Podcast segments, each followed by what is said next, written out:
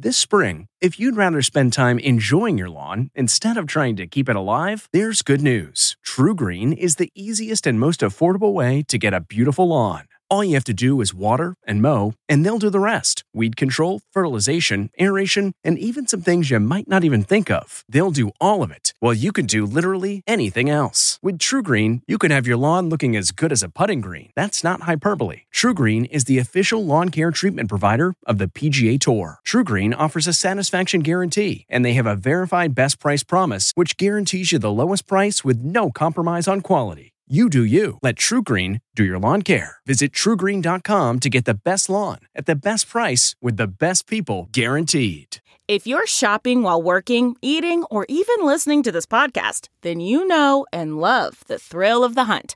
But are you getting the thrill of the best deals? Rakuten shoppers do. They get the brands they love with the most savings and cash back. And you can get it too.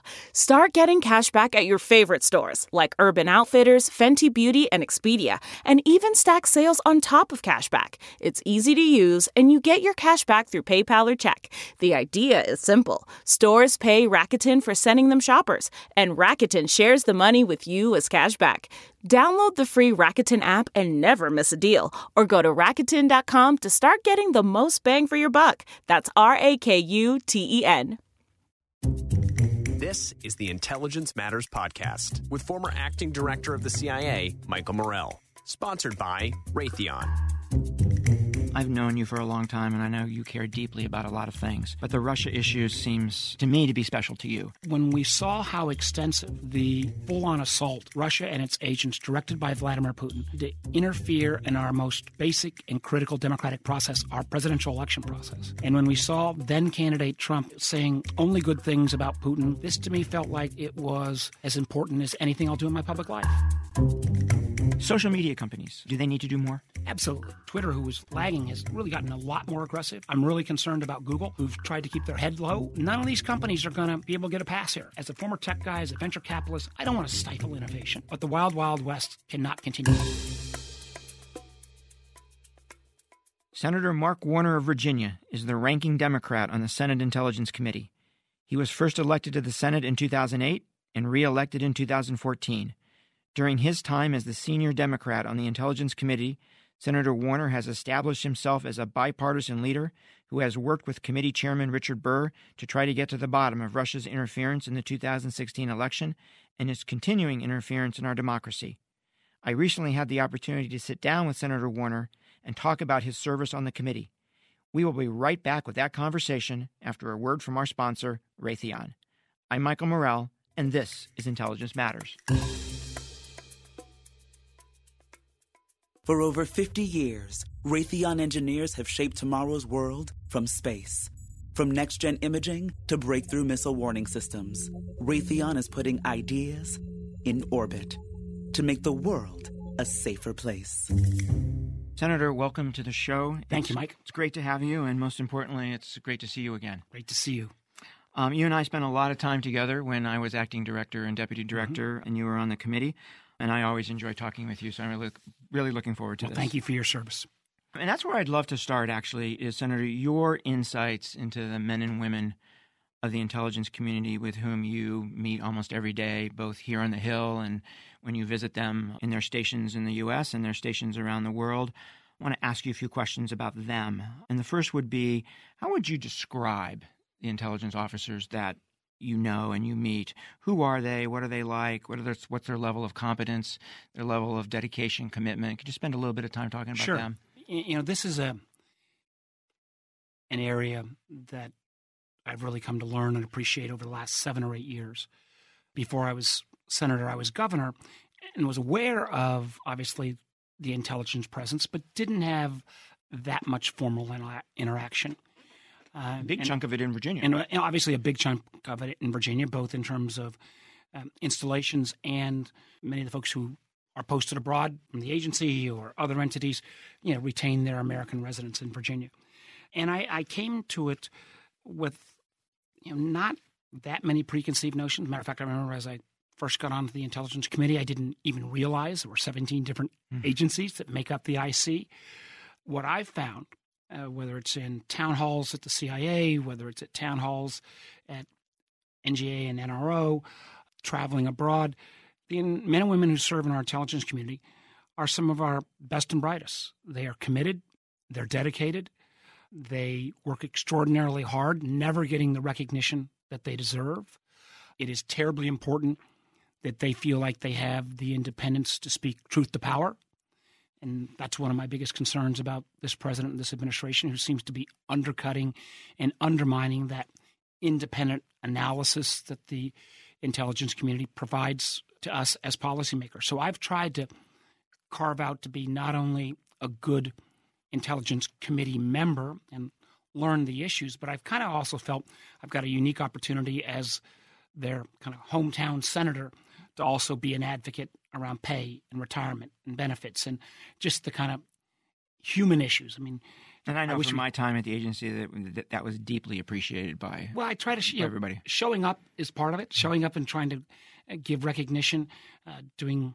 You know, it's not a big thing. We do an Intelligence Professionals Day, honoring each year, a variety of other things, as many functions as I can to get out and and see the troops. It's it's really good. And it's again one of the reasons why I'm so disappointed by some of the president's words and actions towards the community.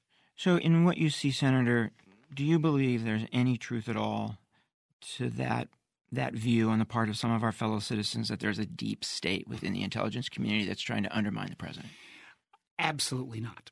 I know there's conspiracy theories that have been around for some time. Uh, I've been to some of these international conferences. I've always waited for the secret handshake and have not seen come. any of that now. And you know what I, the men and women I see in, in the intelligence community, they value service over partisanship. Uh, one of the things I'm I've always been I thought remarkable is I've never had a explicitly political conversation with anybody I've worked with in the intelligence community. I don't have the foggiest idea what people's politics are. What I have no doubt of, though, is people's loyalty to America and their willingness to put country first. And um, we do see one of the things that has come out of the internet a lot of good, a lot of value from social media. My background is a, a technology guy. I appreciate that. But the internet and some of the channels out there have allowed these wacky theories to gain credence and for people to kind of discover each other that have these you know, relatively unfounded factually theories. And what's just so frightening in a way is that in so many cases we see the current occupant of the White House actually accepting those theories and promoting them. Yeah. So, so the reason I asked the question about these myths, right, about the deep state and about the political views of intelligence officers affecting their work is because I'm a little concerned that the public feud between former senior intelligence officers, and I'm one of those, and the president can create the impression, false impression, but the impression nonetheless, that our intelligence agencies, that current intelligence officers are somehow politicized. And so, with that in mind, I'm wondering how you think about the roles and responsibilities of former senior intelligence officers and what they should do publicly and what they shouldn't do. Well, historically, I've not seen former intelligence officials weigh in. You know, they may weigh in on a matter of specificity, of policy in Iraq or a policy in Afghanistan, but they normally don't weigh in on the politics of whoever happens to be in the White House or whoever controls Congress. But some of, of the former intelligence officers, when they've had their integrity impugned, or when this president has basically denied the validity of the intelligence community or kind of attempts to you know, undermine, in a sense, undermine rule of law, whether it's attacking the intelligence community or Justice Department or FBI, I think people got a First Amendment right to speak up because clearly those who sit in the existing jobs may feel the same, even if they're appointed by this president, but their professionalism prevents them from saying anything while they currently are in service. So if the formers are not willing to stand up for the agencies and organizations they spent their careers working for, who will voice that support for the community? So it sounds like you're saying it's not only a, a right, you're saying it's a responsibility. I think almost. it's an obligation because, yeah. you know, is it really fair to the men and women, particularly in the intelligence community, who live and die by classified information, by protecting sources and methods, to allow anyone on the political field, and particularly if it's an individual like Mr. Trump, to go out and just be blasted entirely. He knows, or people around him would know, that sitting, existing intelligence professionals cannot respond. So someone has to respond, and I think it's very appropriate that uh, many of the former intelligence officials have spoken up in defense of both the men and women who serve and the job they do. And from the perspective of uh, Director Coats and and Director Haspel, your advice to them would be. My advice to them has been, and and I was very candid with both of them. I, I supported both of them, and uh, particularly Director Haspel was a was a challenging nomination process.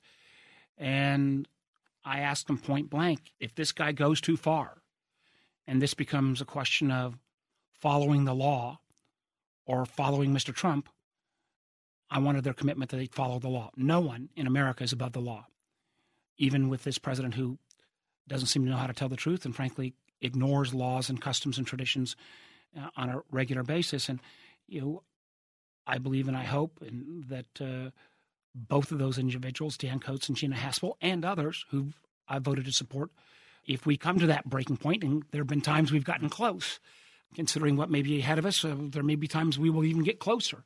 I trust that they will stand up for our country first.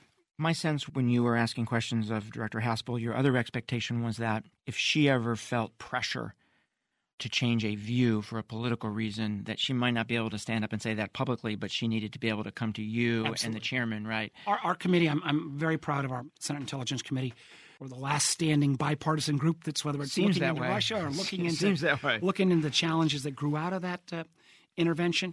And you know what I think Richard Burr, the chairman, and I have tried to say to the IC all the time is, hey, you know, you do your jobs, we'll have your back and whether it's Director Haspel or, or, for that matter anyone else up and down the line, if they feel they are being forced to take actions that are inappropriate, that are politicizing the information that they're supposed to be providing policymakers, they need to feel they've got a comfort to come to the committee and, and tell us. Yeah. So you said right and responsibility of former senior officers to stand up for what they believe in. The president just took action as you know, against one of those, John Brennan, stripped him of a security clearance. You just introduced an amendment to an appropriations bill that would bar the administration from revoking security clearances for politically motivated reasons. I believe Senator Flake, Senator Blumenthal, Senator Collins are co sponsoring that bill with you. What are the chances that that's going to pass, and why did you do this? And well, I think what, if we got a vote, if we get a vote, uh, I'm pretty optimistic it'll pass. But I think we've again seen from the majority uh, Republican Party's leadership that they don't want votes like this, and you know that's the right of the majority to kind of uh, control to a degree the debate on the floor. I knew that you know it would be perhaps a bit of a stretch for Leader McConnell to grant a vote on this item because it is so controversial, but I thought it was really important. I really appreciate Jeff Flake and Susan Collins, and I could have many, many other, particularly Democratic co-sponsors, but I wanted to keep this bipartisan, which I try to do on most of the work I'm working on here on the Hill, to simply say, yes, the president has these rights, but they ought to be grounded in rules and norms that as far back as 1995 there was an executive order that laid out 13 different reasons why somebody should have their security clearances stripped and there's a lot of latitude in that. It's about allegiance in the united states or allegiance to a foreign power uh, challenges with drugs or alcohol. There's a, a normal with cause reasons. But nowhere on that list was there something that says, well, I can strip you of your clearance because I don't like what you're saying about an administration's policies. Uh, that's just counter to basic First Amendment rights, and it's counter to, again, what we talked about earlier. I think the rights and responsibilities of these former intelligence officials to weigh in, particularly when the community is under such assault. Unfortunately, I don't think we will get a vote, but the fact that we had a bipartisan uh, amendment, the fact that we will have bipartisan legislation that we will file as well, with the hope that if this president continues down this path, because you know, obviously Mr. Trump and John Brennan have had harsh, harsh words, and but what bothered me as much as the challenge about Brennan was the silencing effect of this Nixonian enemies list that was enumerated by the White House of people that might be next. It was almost the, and then the president says they're going to prepare all the paperwork, and it sounded to me like they're preparing the paperwork so that they can roll this out to distract Americans uh, the next bad news cycle they're going to have. Mm-hmm. Although considering um, the kind of news cycles I think the White House is going to have, their enemies list may have to get larger if they're going to fully distract the American public. I was involved over the weekend in, in, in getting the list of names together, right, of people who were speaking out against the president and his action. And I will tell you, Senator, that there were a number of people who said to me, I'd love to sign. I believe in what you're doing, but I can't take the risk. So that silencing effect is real already. Right. The fact is that Mr. Trump's actions has already changed people's behavior. And you know, the irony of what Trump did and threatened was not only formers, uh, but he had on that list a current Justice Department official that, to my knowledge, has no charges against him, has no nothing other than Donald Trump's ire. Uh, but the notion that we're going to go into not just formers but current officials and threaten them as well. Uh, and that's even in some sense scarier, right? Because it's scary. I mean, their is, jobs on the line. This right? is, um, you know, my friend Bob Corker, the senator from Tennessee, probably said it best. Said this is the kind of stuff you expect out of a banana republic, and not the kind of things that you'd expect from the United States of America, and particularly the United States of America in 2018. So these erosion of norms is really important. But I know you also worry about the the erosion of the rule of law, right? Today, over a year ago, about a year ago, I, when there started to be the rumors about the president wanting to fire Bob Mueller or fire Rod Rosenstein, the Justice Department official who's overseeing the investigation after Mr. Trump's attorney general had to recuse himself, went to the floor and tried to put as much of a marker down as possible, saying, you just can't fire these guys. You can't stop an ongoing investigation. And it was a pattern that we see from the White House, reinforced by some of his allies, particularly in the House, and certain news networks, that go out and with this broad brush simply attack everybody at the FBI or everybody at the Justice Department or everybody obviously involved in, in the Mueller investigations. And what I think the signal and what is so absolutely reprehensible is that this president, in an effort to try to protect his own personal fortunes, is willing to impugn our rule of law and the people who are out there trying to carry out that, and in a sense, give them a green light that says, well, these guys are all part of the quote unquote deep state, or these guys are all, you know, crooked or whatever. And that gives license to people to start to think, well, gosh, um, you know, if the FBI and the Department of Justice is all crooked, maybe if I get a speeding ticket, I don't need to, you know, I don't need to follow that law. Mm-hmm. Or maybe I don't need to uh, protect our country's Uh, security with classified information because if you suddenly grant that license to any individual to make those choices, right. you end up in a very scary place. And history is full of countries, even great nations, who, when they undermine rule of law, those countries don't remain great very long. And you know, this kind of damage that this man is doing, I mean, the programs that he's cut can be replaced, regulations can be refurbished, even some of the crooked individuals he's placed in positions can be replaced ultimately. But this undermining of trust in rule of law, in our democratic process around the elections, or the trust of our allies around the world, the, the global order that in many ways the United States has led post World War II, when they see this president so repudiate that, those are genies that once they come out of the bottle, you can't just pass a new law and regain that trust and confidence. Gosh, and that's a huge for other people to go down that road. Amen. We'll be right back with more of our conversation with Senator Mark Warner after a word from our sponsor. Do you hear that? That's an enemy drone being led out of U.S. airspace with a line of code. It's just one of the ways Raytheon cyber experts are helping customers stay ahead of cyber threats. Every day, we pave the way to mission success training warfighters to succeed in the cyber domain, modernizing platforms through software innovation, protecting every side of cyber. Raytheon, making the world a safer place. Let's switch to Russia, Senator, and I have lots of questions to ask you here, but maybe the best place to start is your passion about this. I've known you for a long time and I've watched you for a long time, and I know you care deeply about a lot of things but the Russia issue seems seems to me to be special to you. seems to me that you feel perhaps a sense of history here. Um, that history's put a responsibility on your shoulders. Can you can you react to yeah, that? I, I did not expect a little over two years ago when I became vice chair of the Intelligence Committee to has been spending so much of my time on this subject. I've had a whole set of economic issues I was working on, and you know, portable benefits in a changing economy. How do you make capitalism work for, in a broader way? And you know, budget and you know, kind of domestic economic issues has been really where I focused a lot earlier in my Senate career and my time as governor. But when we saw how extensive the full on assault of Russia and its agents, directed by Vladimir Putin, to interfere in our most basic and critical democratic process, our presidential election process. And when we saw then candidate Trump almost eh, saying only good things about Putin and almost parroting the Russian propaganda line even before his election, in a sense, saying that the American elections might be rigged. This to me felt like it was as important as anything I'll do in my public life. And I committed, and again, want to you know, give credit to the whole committee and Richard Burr, the, my chair from North Carolina, Republican chair. You know, we kind of linked arms and said, you know, at the end of the day, we may not fully agree on everything, but we gotta we gotta run this straight.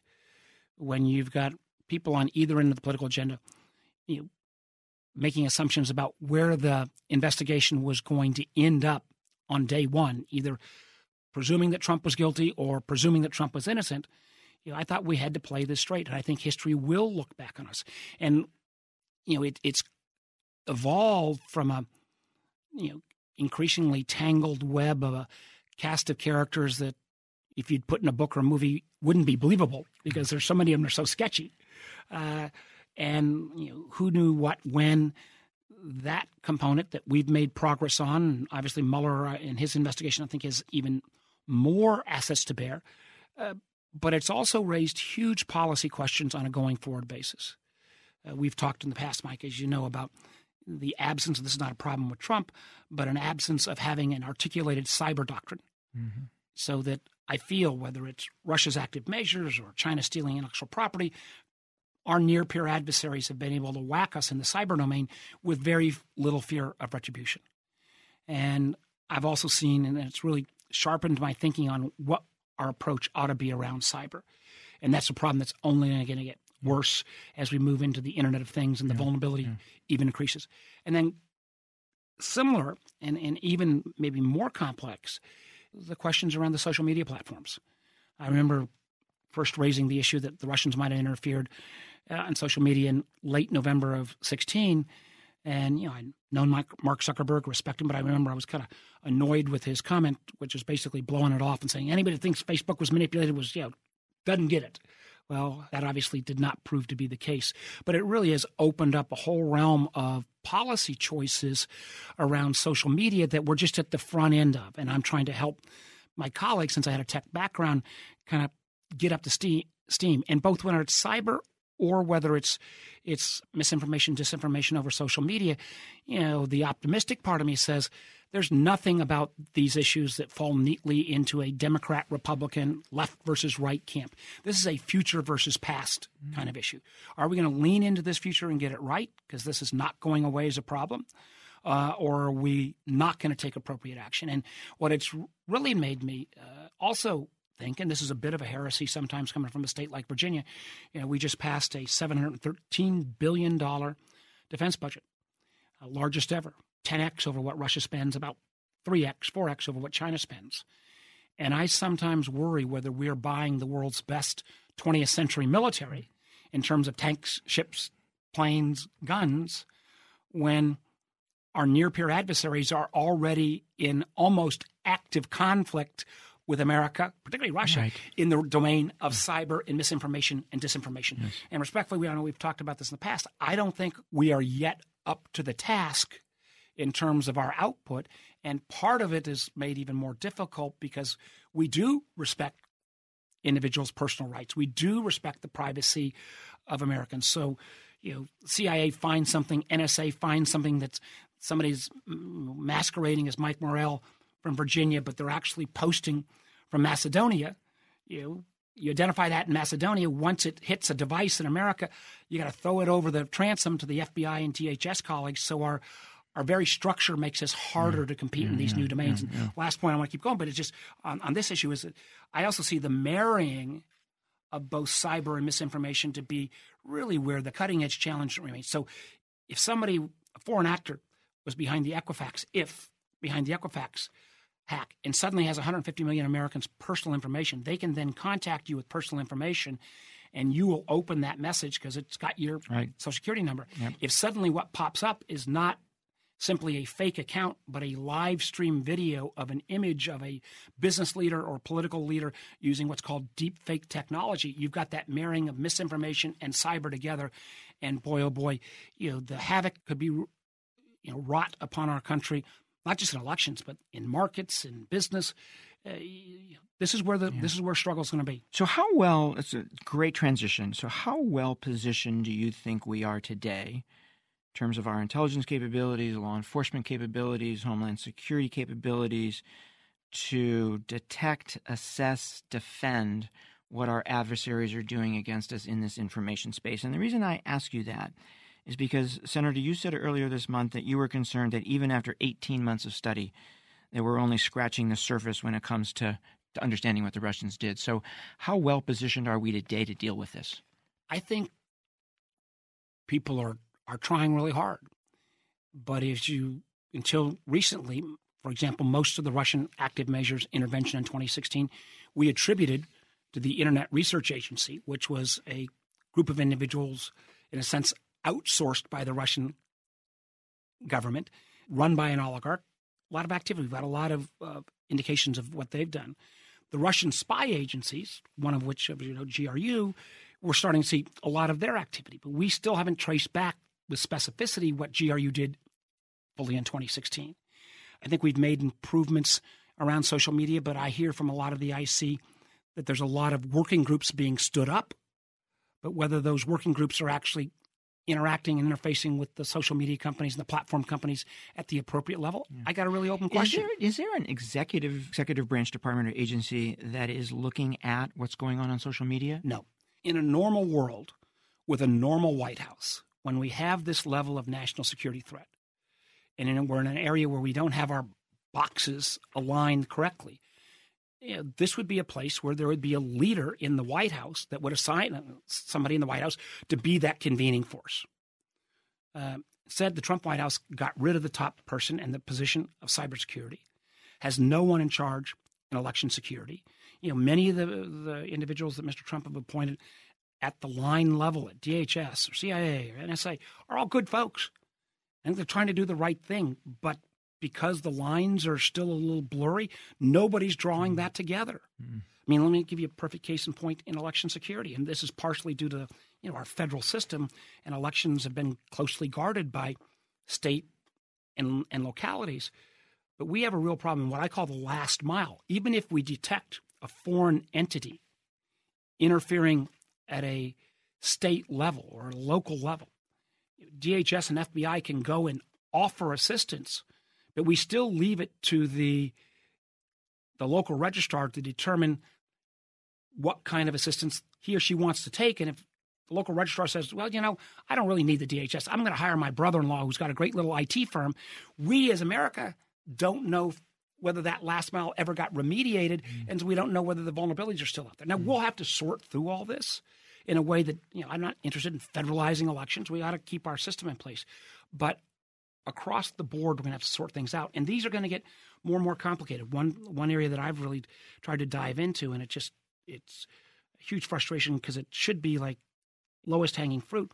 I think most of your listeners would realize we're moving into what's called the Internet of Things, where all of our devices are Everything's cars connected. to refrigerators to to uh, your microwave. I even saw at the Consumer Electronics Show a hair dryer. Every one of those surface spaces has new cyber vulnerability, and I've been pushing to at least say, with taxpayer money, if we're buying an IoT connected device, there ought to be minimum security. Uh, we still have some of the low end industries who are fighting that. So this is an active challenge at the governmental level in terms of our private sector partners, but it's it's it's not dull. Yeah, yeah. Social media companies. Sure. You've praised Facebook and Twitter for taking steps towards being more transparent. Um, do they need to do more? Absolutely. Facebook, Zuckerberg said, um, give him credit for this, that it's, it's uh, security is not an endpoint. And we can say, okay, we've checked that box and can move on.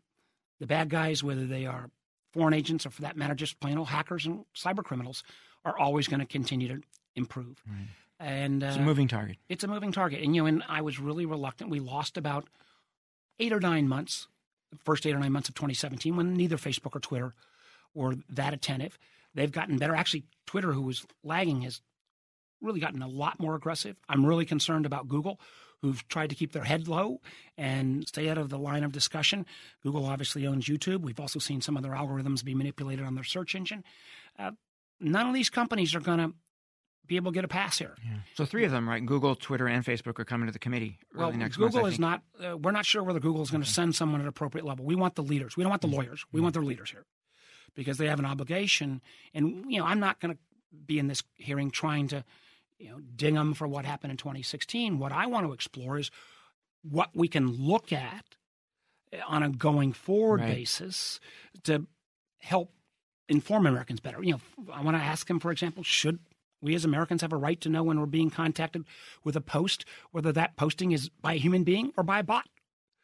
Should we have the right to know when somebody says they're posting from you know, Maryland and the post is actually originating in Kiev or St. Petersburg? Should there at least be a geo indicator? Not get rid of the post, but at least put a geo indicator up there. Mm-hmm. Should we actually think about ways that we can add more competition in the space? It's I was an old telecom guy and it was real it used to be really hard to be able to move from one telephone company to another until we had number portability. Should we look at data portability so we can I can take all my Facebook posts, including my cat videos, and move them to a different site? So I don't know the answers here, but I think what I hope that will come out of this hearing coming up after Labor Day is both acknowledging the progress we've made and they've made, but also really saying to me, you guys got to step up and help us figure this out.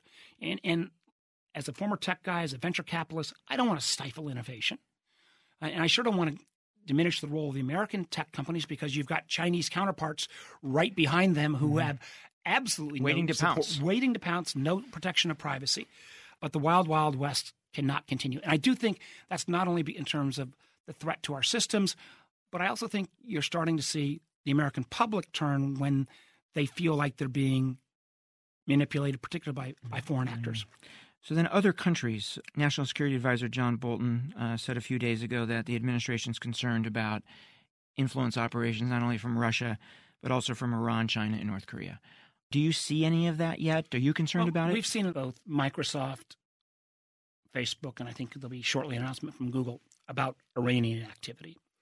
Uh, from my first blush review, it seems a little less sophisticated. The English isn't as good. The techniques, the, the tradecraft isn't as good.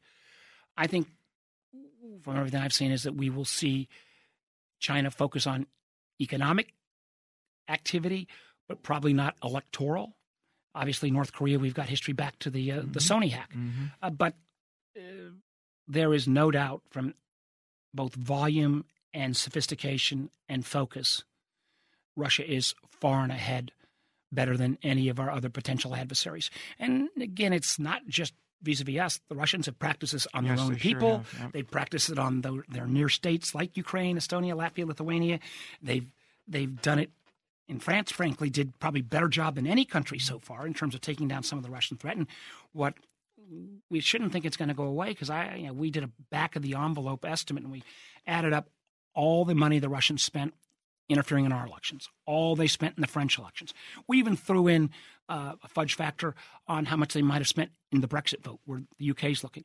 You add that all up, it's less than the cost of one new F 35 airplane. This goes back to your point. This about- is Yep. effective, Right, right. cost effective, Right. and is an area where they are our peers at least. So this gets to the this this gets to the issue of deterrence, right? We clearly Mm-hmm. haven't deterred Vladimir Putin to the point that other countries are now looking at this as a possibility. What does a credible deterrence policy strategy look like? Do you think? What do we have to do? I to believe there are. I would, let's take this into two buckets. Let me first of all say there are low hanging fruit around security and defense. Things like basic standards for Internet of Things devices.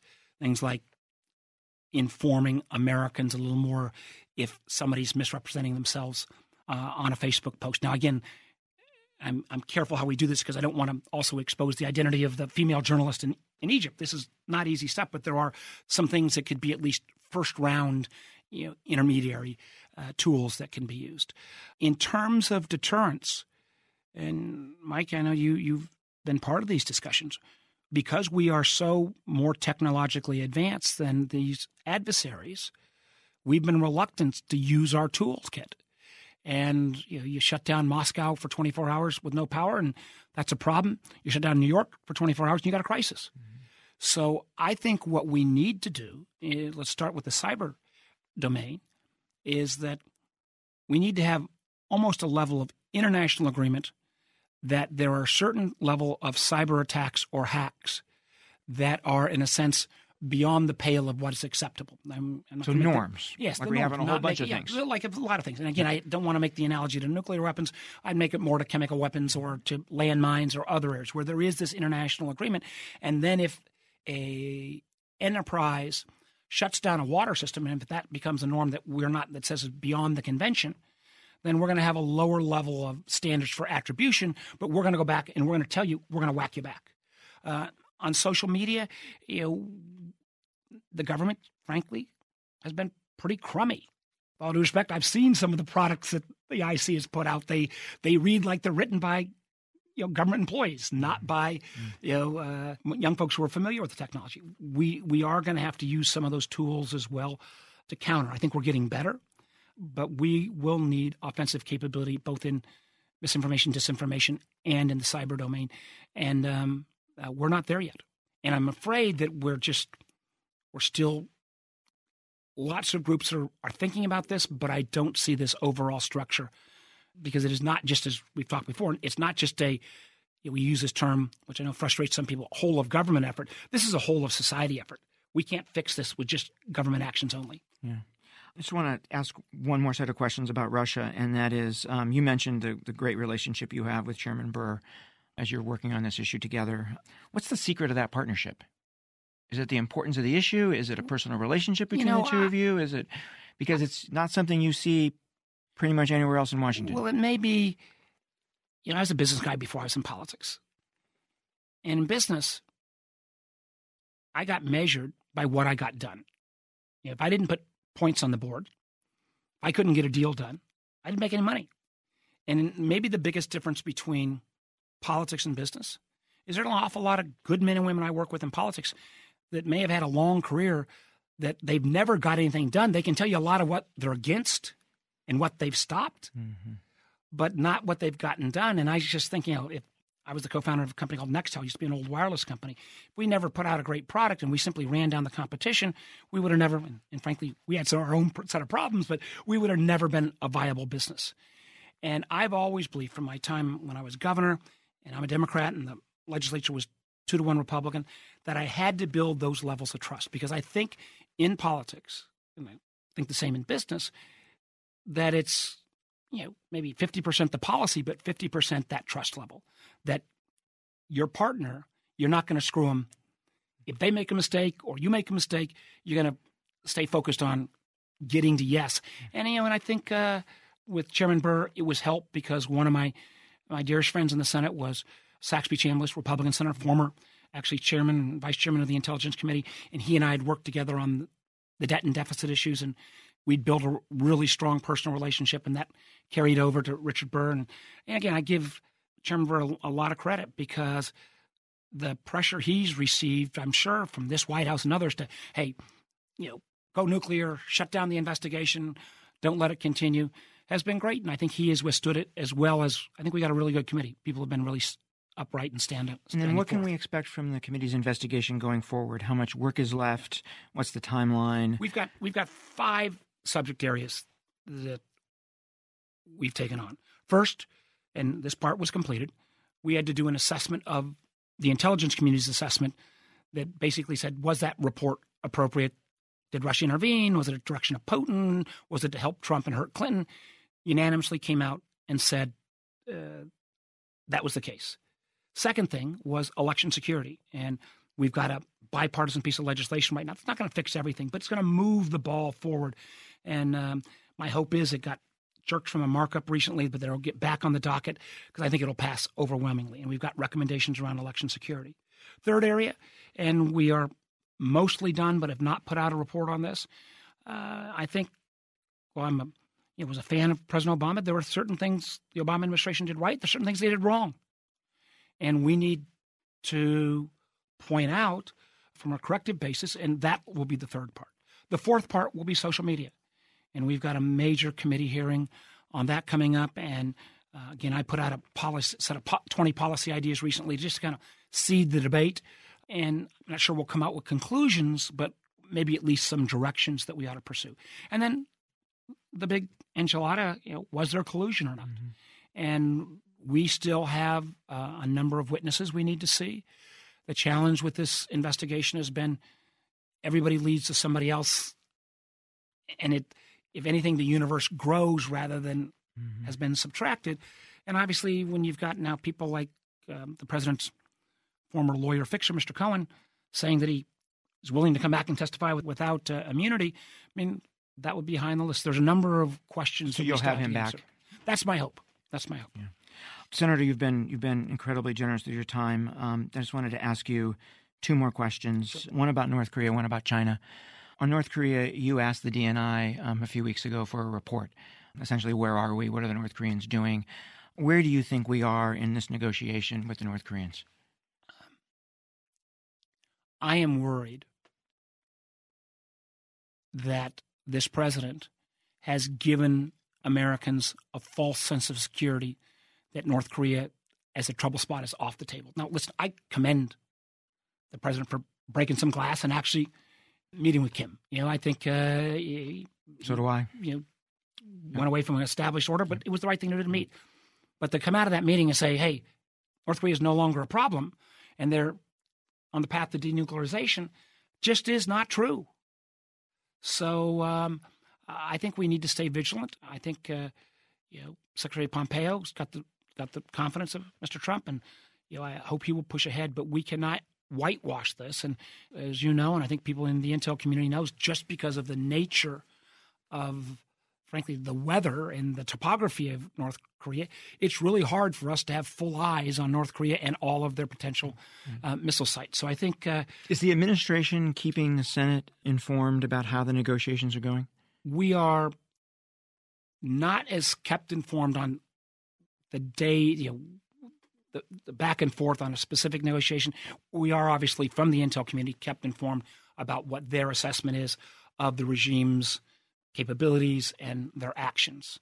And I can, you know, I have, I would like to be kept more informed, but I also would understand that if you're in the middle of a negotiation, you want to probably get a little further down the path before, you know, Congress. Even though we pride ourselves in the, the Senate Intel Committee of not being god awful leakers, but uh, you know, I, I, and I'm not a fan of the president, but I'm not going to, yeah, I'm not going to whack him for not mm-hmm. keeping us informed of each twist and turn on the negotiation. And then China, which which we've spent a lot of time talking about Russia, but at the end of the day, maybe our biggest challenge globally or over the next 25, 50 years is China, and what is our relationship going to look like, and how are we going to manage uh, that relationship in a very complex world. How do you think about that? Well, this is, again, an area where I intend to spend a lot more time.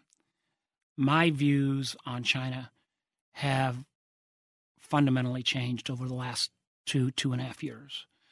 I was two and a half, three years ago optimistic, thought there would be some path of coexistence. I am much, much more concerned right now. I'm much more concerned in terms of China's military objectives in the South China Sea and their overall military capabilities.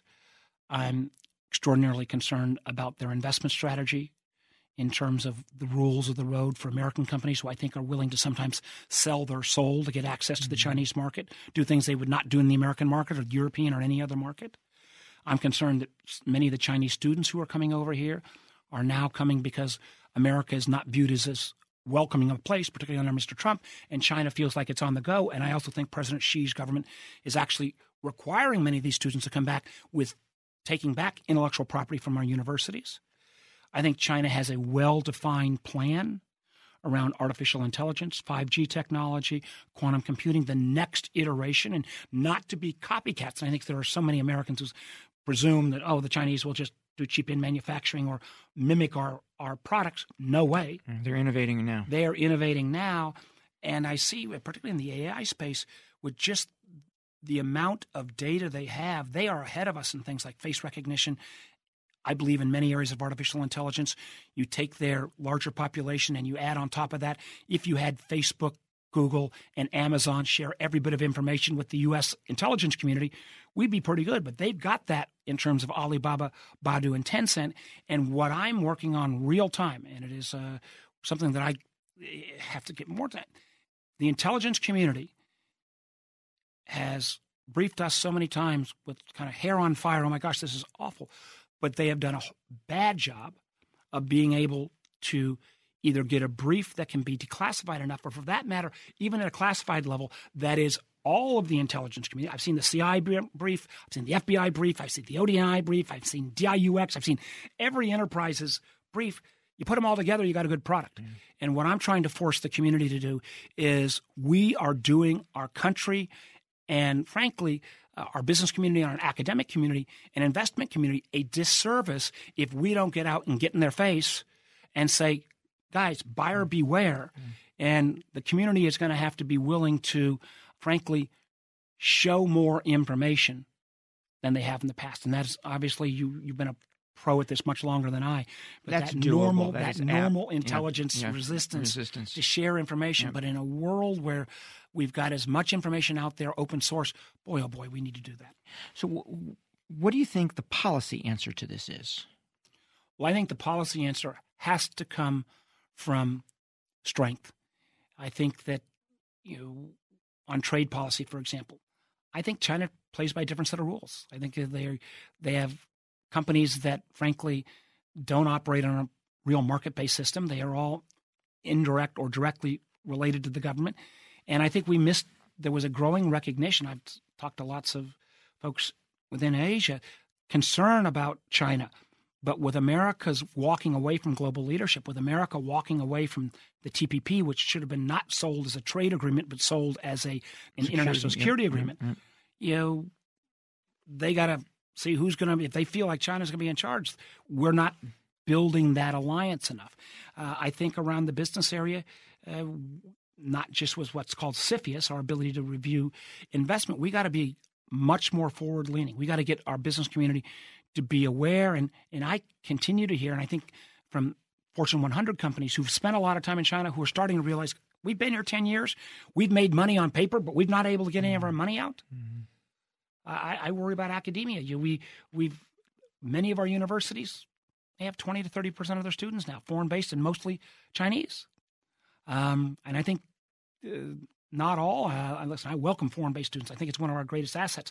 I think there is something uniquely different about some of the Chinese students now with their mission as opposed to in the past or other countries who still want to come here and, and prosper in America. So I think we need a much more articulated wariness of China, not conflict, but wariness than we have. Uh, and I think the rest of the world would look to us for that leadership because I think they have they have seen as well. I mean, you can think about even second and third world countries which have been seduced into natural resource deals with China with the promise of China building a big institution and yeah. providing a lot of jobs. Well, they may have gotten the dam built, but it was built by Chinese labor, not by yeah. by labor from those countries. So but, I think there was a chance to put that coalition together. But without that U- U.S. leadership, right, the rest of the world gets sucked into the, China. The one thing, um, and this sounds, uh, you know, nationalistic or jingoistic or politically incorrect, but the one thing that I've seen in the seven or eight years,